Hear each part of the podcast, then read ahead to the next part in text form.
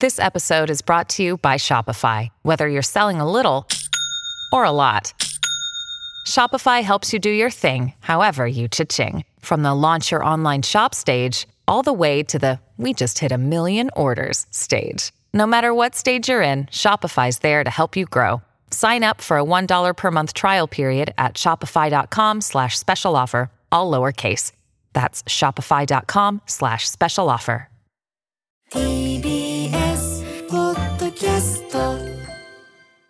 6月26日月曜日時刻は午後8時を過ぎました。TBS ラジオ第6スタジオからお送りしているアフターシックスジャンクションパーソナリティ私ラップグループライムスター歌丸です。そしていつもの月曜パートナー、熊崎和人アナウンサー、育休のため、今夜のパートナーは TBS アナウンサー、渡辺俊が担当しております。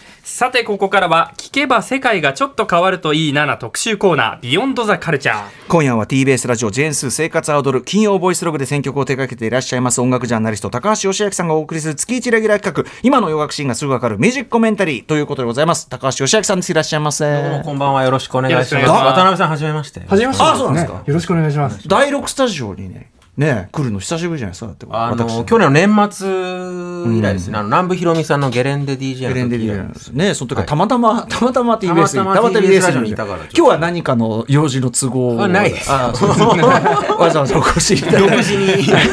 独自のあありがとうございます。いや久しぶりでありがとうございますということですね。会いたかった。え会いたかった会いたかった。そうなの？そうですよ。本当ですか？だってさ、ほらあの、うんスタジオでやっぱ話した方が。そりゃそうですよ田村さんのその曲に対するね、んあのリアクションがそうだそうだよ、そうだよ。ダイレクトいや、それは私はそうですけど、もう一歩も出ねえみたいなね。もう俺はうちから一歩も出ねえよ。そういうつもりではないんですけどあそうですちょっとほらポッドキャストとかやって今忙しくてさ、忙しくてね。そりゃそうですよ。うん鍋旬ですよ。鍋旬は、鍋旬はとにかくね、明るい転調するアイドルソングばっかりああ、店長。店長ビートスイッチ。そうそうそうそう。ビートスイッチ ビートスイッチじゃないでしょ。ビートスイッチじゃないビートスイッチじゃない。そのあの要するにそのちょっとさ、ほら、同じメロディーの最後のサビだけキーが上がるとかさ、あーああいうやつが好きなんだって。ああ、そっか。じゃあビートスイッチではないのか。そうそう。だからヒップホップとか全然もう、もう話なんですよ。ワンループ。ワンコード、ワンループ。言ってないです。ねいやでも最近ほらあのトラビス・スコットとかさ、ドレイクとかビートが転調するのもあります確か。からに。そうなんですよ。だからもうついに鍋旬の時代来たわけです よね。ね時代取ろうと思ってないですえ K-POP もね、うん。転調ありますよ。K-POP に転調します。転調ありますよ。ハマってた時期あります、K-POP も。あ、本当に。はい。へえ、どのあたりが？でも、トゥワイスさんとか、それこそはいはいはい。その、えーブラックピンクさんとか、おうおうそこら辺はもう、はい、なるほど一回通りました。あじゃあ今日ちょっとバッチリじゃないですか？いいんじゃないですかねもししたらね。はい。あの、打てば響く男、鍋旬でございます。生きるか死ぬかで来てます。だいぶ話題。楽しくやりましょう。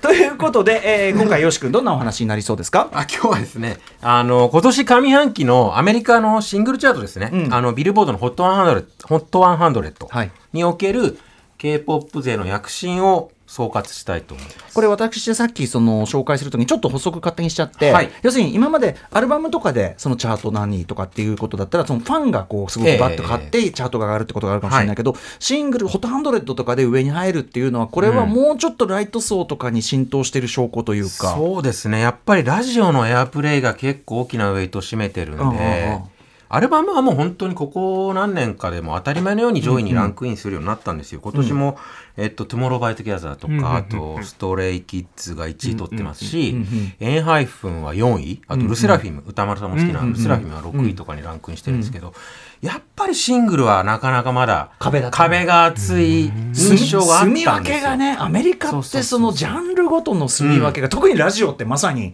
それだもんね、やっぱ言葉のね壁がありますから、うんうん。当然当然。でもそういう状況も徐々に変わりつつあるんですね。なるほど。で今年の上半期だとシングルチャートの100位圏内に入った k p o p アーティストの楽曲10曲、10曲ランクインしてます。これは今までなんか飛躍的に上がってるんですか？そうですね、それに伴って結構新しい記録も生まれてるので、その辺を中心に今日は紹介していきたいと思ってます、前半はその最新事情、はい。そして後半はあの私も楽しみにしておすすすめ新婦今日結構いっぱいいけんじゃないかな、うん。うん。はい。余計なこと言わなければ。余計なこと 言わないようにします。ということでよろしくよろしくお願いします。よろしくお願いします。お願い。します。After Six Junction. Hey, it's Kaylee Cuoco for Priceline. Ready to go to your happy place for a happy price? Well, why didn't you say so? Just download the Priceline app right now and save up to 60% on hotels. So, whether it's Cousin Kevin's Kazoo concert in Kansas City, go Kevin, or Becky's Bachelorette Bash in Bermuda, you never have to miss a trip ever again. So, download the Priceline app today. Your savings are waiting. Go to your happy place for a happy price. Go to your happy price, Priceline. ラベシュンのね、はい。音楽遍歴をね、今ちょっと伺っ、はいちょっとチェックしてましたけどね、あの、K-POP ハマってたこともあるという言い方です。ルセラフィムにハマってたっていう。あそう。あーそれこそアイズワンですよその前に。はいはいはい。今あのええ。キム・チェオンとか言いますけど、アイズワンにこう。すごいじゃん。ルセラフィムデビューしてまだ1年ちょっとなんですけど、ハマってたっていう過去形になってるね気になる。えーハマってたというより一度知ったぐらいなんですね、うんでもやっぱり僕はその j p o p のそのうんそうだね。頑張ってる。でもやっぱ宮脇さくらさんがいるっていうのが大きい。そうですね。僕みたいな人はやっぱりあ聞いてみようっていう。あ、入り口になるわけ。入り口になるので、まあやな。はい、全米アルバムチャート6位ですから、すごい宮脇さん。本当にすごいですね。頭が下がります。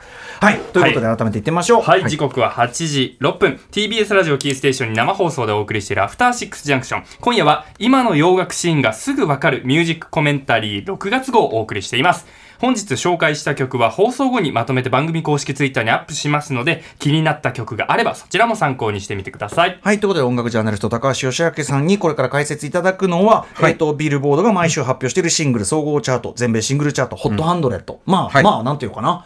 何が売れてるかっていうのの、まあ一番、なんていうかな、定定観測的なデータというか、まあ実質世界で一番権威のあるチねャートと言っていいんじゃないです本かね。当そうですよね。うんえっ、と、そこに K-POP が入ってきましたよとはいいうお話を、まずは前半伺って、後半はですね、あの、よし君のチョイスした、えっ、と、おすすめ新婦というのを伺っていこうと思います。はい早速、じゃあ行ってみましょうか。行きましょうか。前はい。半分ね。上半期総括、うんまずね、今年1月には、去年7月にデビューした5人組ガールグループのニュージーンズの Ditto と、 Oh My God OMG が全米シングルチャートにランクインしてますね。 Ditto が最高で82位、OMG が最高74位と。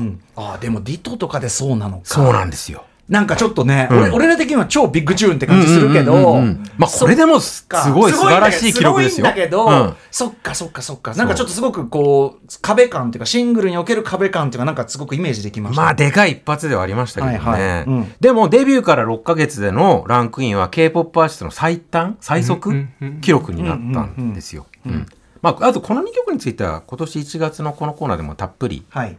あの、特集したので、ちょっと割愛させていただきます。ぜひ、ポッドキャスト等でチェックしていただきたいと思います。で、その2ヶ月後ですね、えー3月にもまた素晴らしい記録が生まれるんですけど、えー BTS のボーカル、ジミンがですね、3月24日に初のアルバム「フェイスをリリースしてるんですけど、はい。ここからシングルカットされた「Like Crazy が」えー全米シングルチャートで1位を取りました、はい、これ韓国人ソロアーティストとしては史上初でアジアのソロアーティストとしては、えー1963年の坂本九さんすき焼き以来60年ぶりの快挙。シングル1位は、はい。うん。そうですね、目この目の黒いうちにこんな記録が見えね。もう、もう、何回もこなして体験できるとは。うん、何回もこなしてる考えられない。毎回こなしてる考えられない、本当に。うん。ちょっと BTS のあのジミーがどんなアーティストかあの説明しておきますね、はい。日本のあの BTS のファンアーミーはアーミーの皆さんは彼のことを親しみ込めて、まあ、ジミンちゃんとねうん。呼ぶ人が多いんで、僕もちょっとジミンちゃんと呼びたいと思うんですけど、えーっと、ジミンちゃんは歌手としては、まあ、一応スムーズで、デリケートで、まあ、中性的な、こう、ハイトーンボーカルが、あのー持ち味になってます。個人的にはその BTS の音楽面における R&B 要素になってるのは彼なんじゃないかなと思ってますね。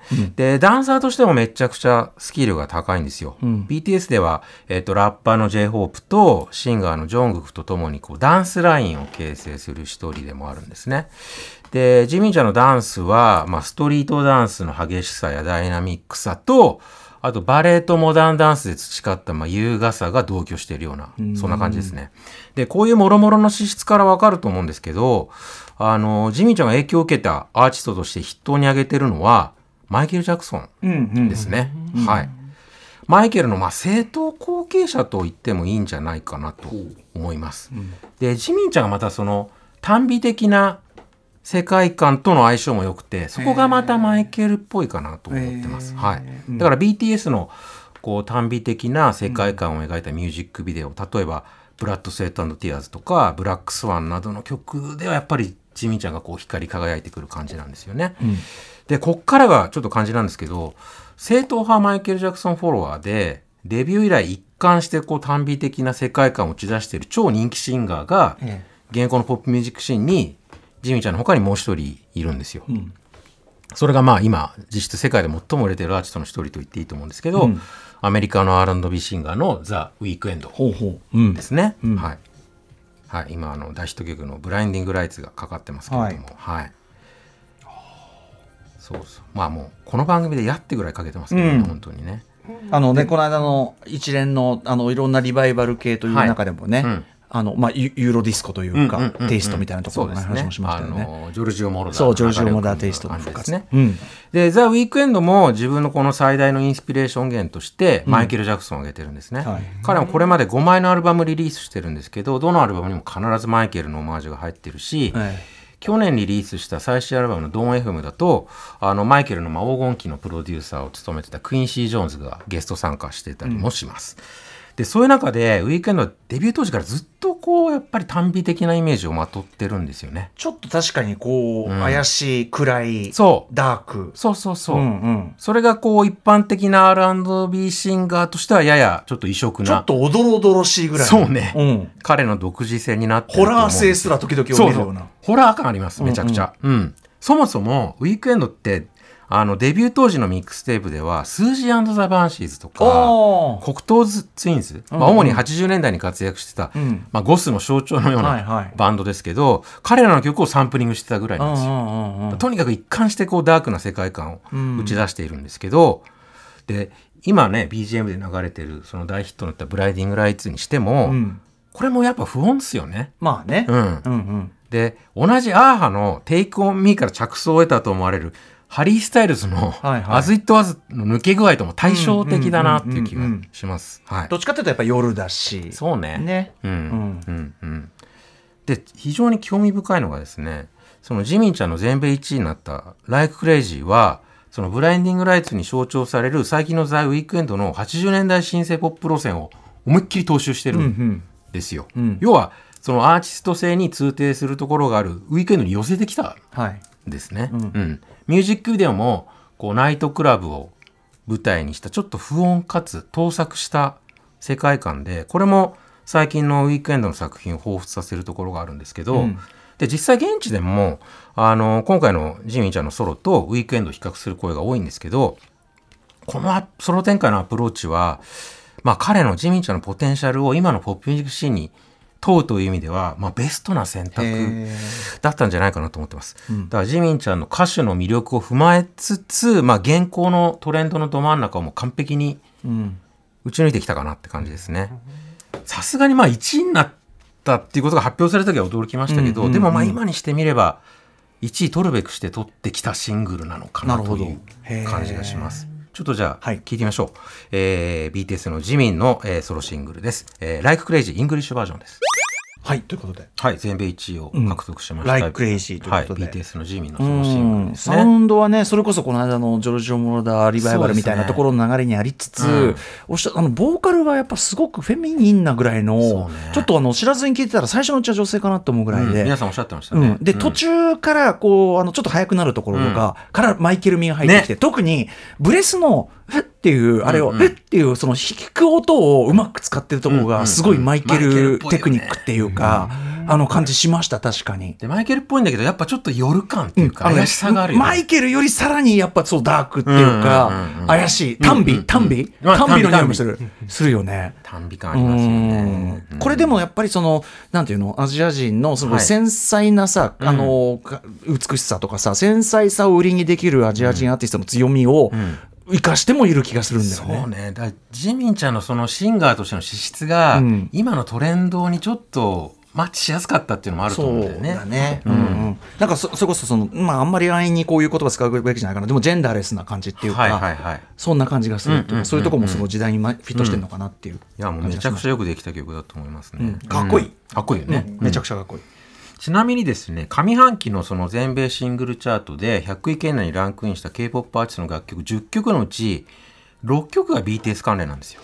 半分以上が。BTS はやっぱりさ、うんそのダイナマイトのとに象徴される前によし君に解説いただいた、ええやっぱりその対米でどうやってどういう手順を持ってやっていくかがうんめちゃくちゃ戦略がロジカルっつう戦略性か。高いですうん。でやっぱ特によこう順繰りにアメリカの音楽聴いてきた身からすると、ううんわーなっ得とかさ、ううんうんうん。うんわー、シュートみたいな。そうそうそう、なんか適当やってるわけじゃねえっていうか、うん。そうだからこのコーナーで解説しやすいっていうのがあるんねですよね。ね、だから解説、当然解説しがいもあるだろうし、しかもそれで出てくるもののクオリティとかがやっぱりとはいえこの狙いの中で最上級のもの出してくるみたいな感じあるよね。これなんかまさにそうだけど。ジミンちゃんはまさにそうね。ここのコンセプトで曲を出すことは他の人もできるけど、その中で最高のクオリティのものを出してきてるみたいな、ホームあのホームランを打てでホームランを打ってる。そうちゃんと打ってくるのがねそうそうそうそう。恐ろしいですよね。いやさすがでございます。そうそうそうそう。これでも1位はすごいね。すごいっす。本当にか歴史的な快挙です、うんうん。うん。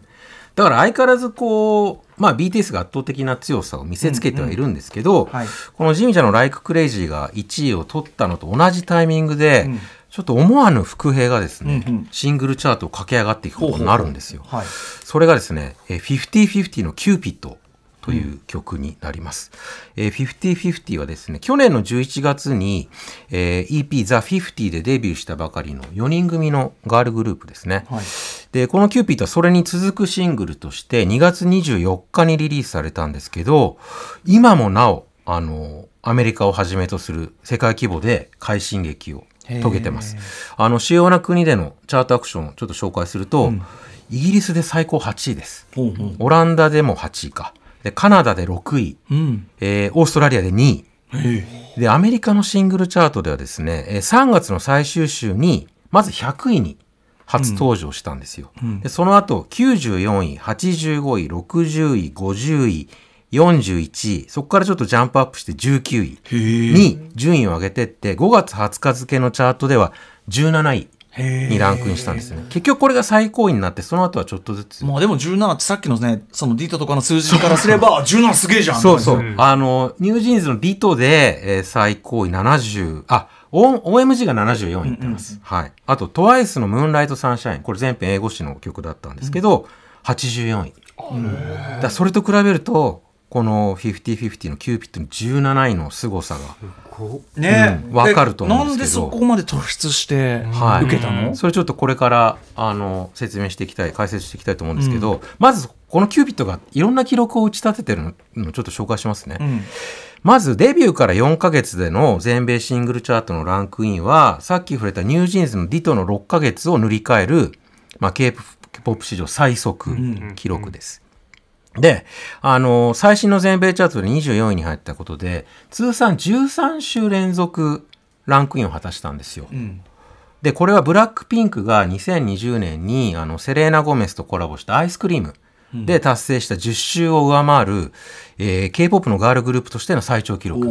ブラックピンクを超えてしまったっていうところですね。しかもセレナ・ゴメスっていうちょっとある意味ねこうブースト抜きまあまあまあまあ、まあ、ブースト抜きで。確かに確かに、うんうん。うん。しかもまだまだ伸びますからねこの記録でこの50-50の躍進が結構もう奇跡って本当に表現されてるんですよ、うん、それは彼女たちが TWICE とかブラックピンクとかニュージーンズみたいなその大手事務所の所属ではなくて2021年に設立されたばかりの、もう無名無名に等しい中小規模の事務所なんですよ。マジで？アトラクトっていう事務所なんですけど、うん。しかも50-50がその事務所が手掛ける最初のアーティストなんですよ。最初で最高の当たりを。そうなんですね。のどうした？どうした？で、リリース直後の韓国国内のチャートアクションからすると、ん。本国でも、まあ一部のその熱心なリスナーを除くとほぼノーマークに近かったのかな。逆にその韓国国内のその勢力図みたいなパワーバランスみたいなものとは関係ないからこそそうですね。っていうのは当然。だから韓国を含むアジア一帯より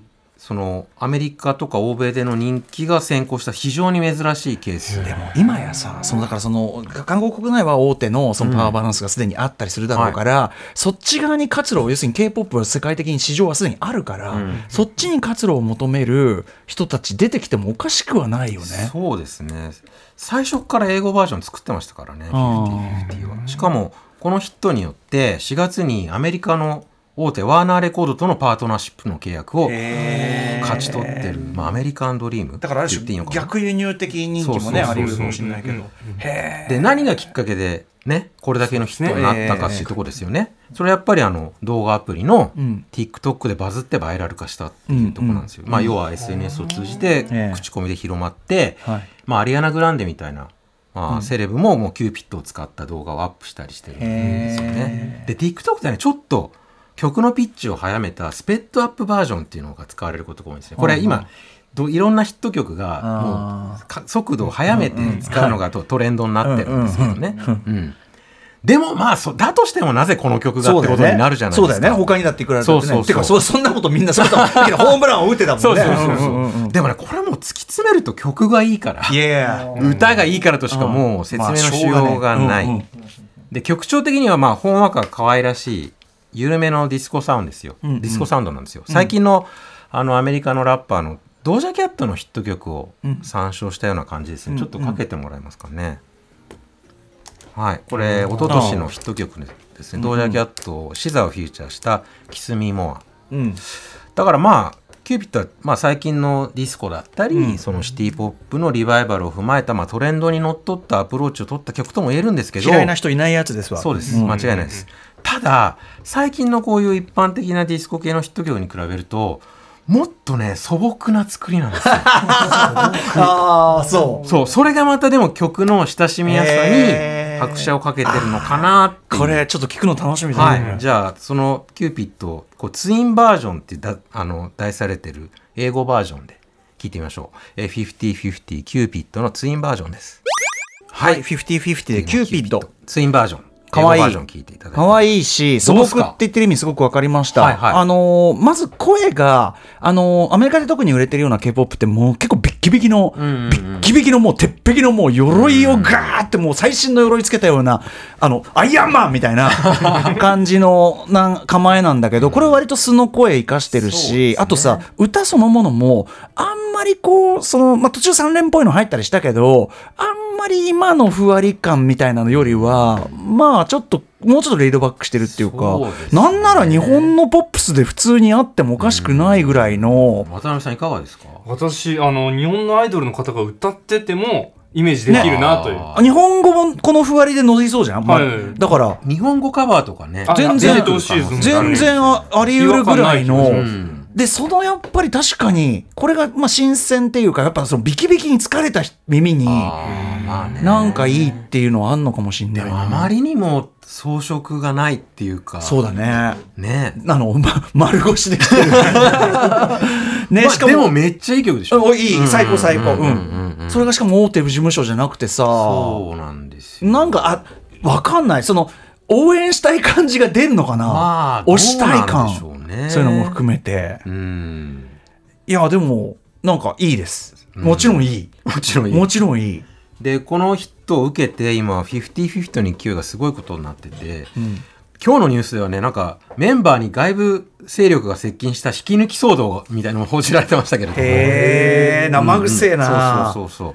で8月11日に日本公開されるあのグレタ・ガーウィック監督の「バービーバービー。うん。」のサウンドトラックへの参加が決定してます、まあ。このスピード感がなんかアメリカっぽいなって感じですけど。ですね。でバービーのサントラのメンツがすごいんですよ、ん。リゾデュア・リパニッキー・ミナージュピンク・パンサレスハイムアイス・スパイスチャーリー XCX で全部新曲うん。ここに50-50確かに。入ってくるのはまあ多分急遽決まったと思うんですけど、なかなかですね、うん。まあ、もちろん K-POP 代表感もあるし、ワーナーレコードのパワーもあるのかもしれないですけど、うんあ、うんうんうん。そうそうこの調子でいくとキューピッドに続く、まあ、第2の矢も結構グローバルなヒット狙ってくんじゃないかなね、次の曲がどうちょっとこの曲だけだと難しいよねでもね。うん。なんともするかね。なんとも判断できないけど、ファーストシングルですもんね。でも、まあ、ここにはマジックが起きたんだなっていうのは話伺ってて、すね。ちょっとうん。一発屋で終わらないでほしいっていうか。本当だね、うん。いやでもなんかすごくいやいいいい。いいですよね。うん。素朴聞き疲れしない、うん。あとそのキューピーの一旦抜いてポンって入る、うんうん。あそこが気持ちいいですよね。うんとはいえすごくキャッチーで、はいはいはいはい、うん。はい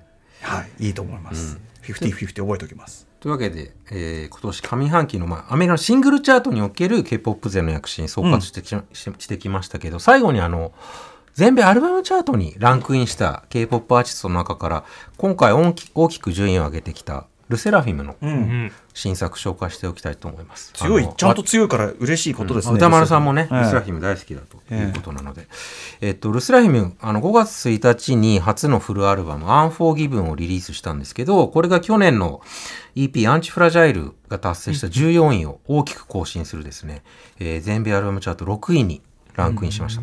で、アルバムの内容自体も素晴らしくて、あの、前作の ANTIFRAGILE の路線を継承した、えーナイル・ロジャースが参加したタイトル曲もかっこいいんですけど、今結構バズってるのがセカンドシングルの、えー Eve, Psyche & The Bluebeard's Wife という曲でございます。この曲聴いてもらいたいと思うんですけど、この曲ではですね、あの、ニュージーンズが Ditto で取り入れてたダンスミュージックですね、ジャージークラブを打ち出してます。うんジャージークラブはあのそうそう、はい3月のピンクパンサレスの特集でも紹介しましたけど、2010年代にクラブシーンで流行したサウンドで、ね、今歌丸さんが言ったように、まあ特徴としては1小節にバスドラムが5回、ドンドン、日本のアイドルソングでもドン今すごい多いですけどドンドンドン。ドンドンあ多いドンドンドン多いです多いですなるほど、なるほど。はいはいはいはい。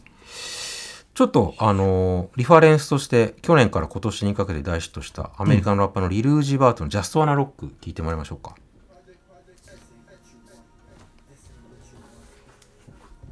これですね。ドンドンドンドンドンドンドンドンドン。まあ結構前からあるビートっちゃビートなんだけど。なんかここ1、2年ぐらいでちょっとまた流行り始めた。まあでも乗りやすいよね、うんうんお祭り感がね、そうね。わっしょいわっどどんどこどん感がある どんどこどんどこで、ニュージーンズの Ditto のジャージークラブは割と疾走感重視の、うんなんかこう、アレンジだったんですけど、はいルセラフィムの方は、まあ、ちょっとボトムの効いた、割とハウスミュージックに寄せた感じの作りですかね。うんうんはい。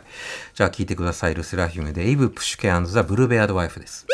はい、えー、ルセラフィムでイブ・プシュケザ・ブルーベアーズ・ワイフ。聴いていただいておりまはい。す。、確かにちょっとハウス的なシカゴハウス的な感じのサウンドもあって、はい、めちゃくちゃかっこいいですね。クール感とワッショイ感のうん、さじ加減もちょルうどいいかなセラフィムはやっぱなんかこうかっこいいなって感じ。そうですね。かっこいいうん。センスいいって感じしますね。ロザリアとかのね、取り入れ方もすごいうまいですしね、なんかだからさそのっていうさ俺たちが読める感じのかっこよさとか、あ売れてんなみたいなのと、やっぱさっきの50-50のいやいいけどなんで？っていうそうそうそうそう。あの感じ面白いみんなね戸惑ってますから、マジックいいじゃないですかでもそれがあるからいいじゃんやっぱねね、でもアメリカのちょっと健全ですよね、そういった意味じゃね。そういい曲も普通にガンガンああまあ確かにね確かにね、うんうんうんはいはいまあ、というわけで、えー今年上半期のアメリカのチャートにおける K-POP 勢の活躍をシングルチャート中心に振り返ってみましたけど、今年、今後ですね、下半期の注目作品としては、えー来月7月21日にニュージーンズの、えー最新 EP、 Get Up が控えております。で、来週金曜日の7日にはリード曲が公開になりますけど、まあ、 Ditto だったり OMG を超えるアクションが期待できるんじゃないかなと。まあ今この感じ聞いてるとそのだんだん全体の k p o p 全体の下地作りっていうのかなやっぱり、まあこれ何年もかけて作ってきたものだけど、あの要するにな聞き慣れ、アメリカのリスナーもまたラジオから流れてることも慣れてくる、とまたその入りやすくなるあるでしょうしね。馴染んできてる感じはありますよね。うん。まあまあまあね。そりゃそうでしょうっていう、逆に僕そのシングルにここまで壁がまだ結構厚かったんだっていうのは意外とよし君の今までの解説とか聞いててあそっかでもそれはシングルはそこはそうなんだみたいなのがあったりしましたけど、やっぱ英語詞とそれなりの戦略が要求されてくるっていう感じなのかもしれないですね。でもまあさ外国語その意味が直接取れない外国語の曲がそんなにチャートの上に入ってくるってこと自体さ、やっぱり、まあ、日本国内で考えてみたって、それはまあなかなか壁あって当然っていう感じもする。し、特に英語圏は、そうですね。まあだからよまあよくもまあっていうことですよね。はい、ありがとうございました。鍋旬いお分かりいただけただろうか？かなりあ分かりやすかったです。ありがとうございます。よろしくお願いします嬉なアイドルはいはい。で後半はおすすめおすすめ新婦ランダムランダムおすすめ新婦でございます。ありがとうございます。もうサクサクいっちゃいましょうか。うんこちらもはい楽しみにしてますからね。はいはい。えーじゃあ1曲目は、えー村正のドラッグス。出ました。ですはい村正。ね、このコーナーでも何度も取り上げてますけれど、6月1日に出た最新シングルです。えー村正は2014年にデビューした、まあ、グラミー賞を受賞した受賞したこともあるイギリスのダンスミュージックプロデューサーで、最近はね、ピンクパンサレスとのタッグで、まあ、絶好調なんですけど、えー今回の個人名義の曲も素晴らしいです。これちょっと夏っぽい、トロピカル要素のある、ハウスフィールのある曲って感じですかね。はいえー村正でドラッグスです。はい、えー村正でドラッグス聴いていただいております。こうなんか村正さんさ結構ひねった楽曲もやったりするけど、うんうんストレートに結構盛り上がるハウス、ね。普通に普通に盛り上がるハウス。普通にやっぱサマーアンセム的なの狙ってきたんじゃないですか、ね。いやこういうのもやるんだみたいな感じしましたね、ちょっとキュートで。村正さん本当に引き出しすごいね。いやいやいや。ニューウェーブ調もありゃまあさ、もう今一番イケてるプロデューサーの一人だと思いますよ。はい。はい。うん。じゃあ次いきます。えー次はですね、えールイス・ホフマンとエンプレス・オブの共演によるハイウェイという曲です。6月22日にリリースされたシングルですね。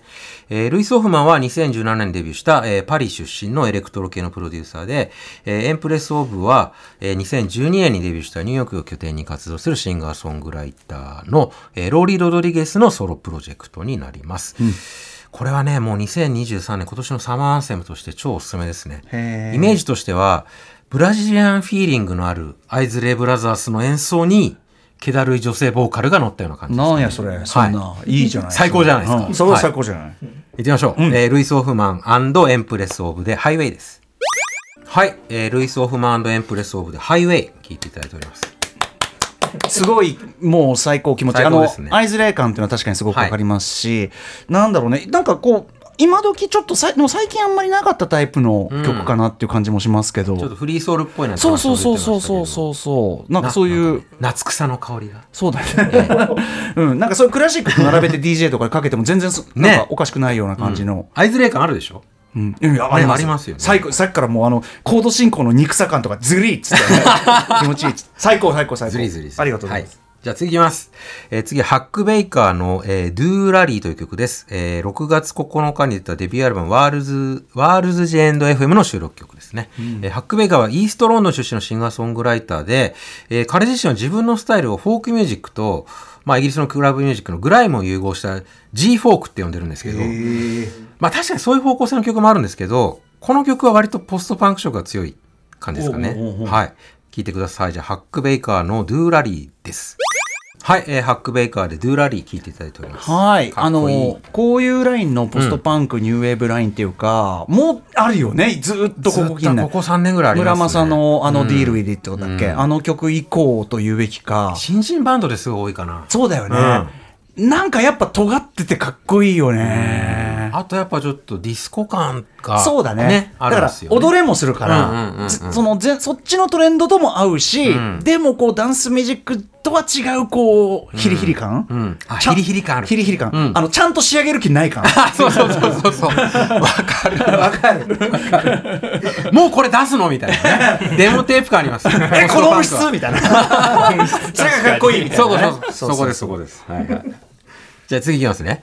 えー次は、えーブリックナスティの Gilt、えー2001ですね。2001、えー6月7日リリースのデビューアルバム INA CRUELER の収録曲ですね。はい。えーブリックナスティはダブリン出身の5人組のネオソウルバンドで、ちょっと実験性が強いというかエクスペリメンタルでジャジーな要素もあるんですけど、ん。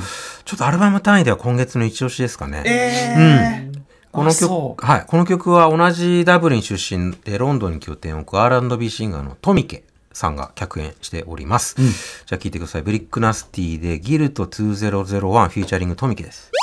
はい、えーブリックナスティで Gilt 2001フューチャリングトミケ聴いてい。これは面白いね。でもなんか不思議な魅力がかっありますね。こいいし、うん。おしゃれでもあるけど、ただ得体も知れない。その鍋旬がね、気持ち悪い。気持ち悪いなんかもう、わからないで、不穏に不そうだよ穏みたいな。ね、やっぱちょっと読めないじゃん展開とか。怖かったですどこを連れてかれるかわかんない感じがあります怖い曲だなと思ってました。まあネオソウルめっちゃそうだけどこんな曲ないでしょ、まあ別に、そうね。だからいや面白い。だから俺も聞いて面白い。こいつら面白い。しかもダブリンのバンドっていうのがね。そう。あ読めな、いやなんかそういうワクワク久しぶりに味わったことない、はいなんかこれはこうでこうだよねとかさ、うん。言えちゃうものも多いけど、これちょっとこいつら読めねえわ。そうなんですよ。今も後ろでなんか不思議なサックスがなん鳴ってます。な んあーでもいい。最高。ちょっとアルバム面白いんでぜひ聴いてください。えっとブリブリックナスティね。はい。はい、はい。ありがとうございます。じゃあ次いきます。えー次はロリーの Other Side、えー5月26日に出たアルバム。I Thought It'd Be Different の収録曲です。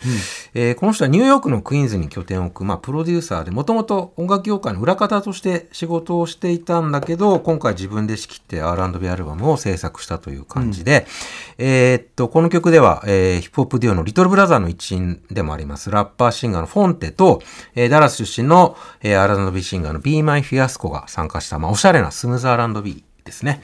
えー聞いてください。ロリーで、 Other Side フィーチャリングフォンテ &Be My Fiasco です。はい、えー、ロリーで Other Side フィーチャリングフォンテ My Fiasco 聞いていただきます。もいいねでしょあの美しい R&B ソングなんだけど、うんそのね今よし君って言ったのはビートだけ取り出すとデュラン・デュランみたいっていうかそうなんですよ。80s 感あるんですよ、ね。そこにやっぱその絶妙な 80s ポップ、まあ、ニューウェーブ感と言ってもいいかもしれないけど、そこが入っててそれがなんかエッジなこれもだからやっぱウィークエンド以降の R&B センスなんじゃないですか、ね。確かにね確かに確かに確かにうん多分多分。はい。いやーいいねさあ最後にもう一個最後最後、うん最後、えーっと、シェネイダーの Strawberry Perfume です。5月24日リリースのデビュー EP、 Blue Oblivion の収録曲になります。えーこの人はフロリダ出身、ハイチ系アメリカ人のシンガーソングライターで、まだ16歳です。で、可愛らしい卓録風のインディア R&B なんですけど、ちょっとニュージーンズとかピンクパンサレスとの同時代性を感じさせる、ツーステップ調のビートとメランコリックなボーカルがめっちゃチャーミングな曲ですね。えー聞いてください。シェネイダーで Strawberry Perfume です。はい、シェネイダーさん、えー Strawberry Perfume まだ曲途中ですけども、はいうんめちゃくち時間がゃないのでめちゃくちゃ今っぽい。いいですよねはい、あのすごく美しい中に、あのね、あのじゃドラムベース入ってきて、はいありがとうございます。ちょっと素晴らしい曲もっといっぱい聴きてるんだけど、豊作でした。はい、うん。最高でした。はい。お知らせごとお願いします。はい。えー、Amazon Music エクスクルーシブのポッドキャスト番組、高橋芳朗 & ジェーン・スー生活が踊る歌絶賛配信中です。本日15時に最新回が配信されたんですけど、えースパイダーマンアクロス・ザ・スパイダーバース公開記念の、えースパイダーバースシリーズとヒップホップというテーマで話しております。確かにね。はい。なぜかスヒップホップ味おお強め。うん。しかもサウンドトラック未収録の曲の解説してます。へーだ前作の Into the Spider Verse だと、ブラックシーフのチョイスイズヤーズとか使われてたりあと。ねアパッチがね。そうそうそう。高らかにアパッチがね使われたり、ノトリアスビアジーの Hypnotize とか今回、もね、 Guess Who's Back。ラッキーのゲスフズバック、あの辺もちゃんと意味があるので、その辺をちゃんと解説しております。ありがとうございます。ぜひチェックしてください。はい。ということで、久々にお越しいただいて、やっぱりスタジオに来るといいんじゃないですか、いいねやっぱりね。楽しいですねそうでしょ、はいもう絶対に出ねえなんて、そんなことない。そういうことで、そういうことじゃなくて。はい。えぞえー、おめぐちゃんでした高橋義明さんによるミュージックコメンタリーでした。ありがとうございました。ありがとうございました。After Six Junction.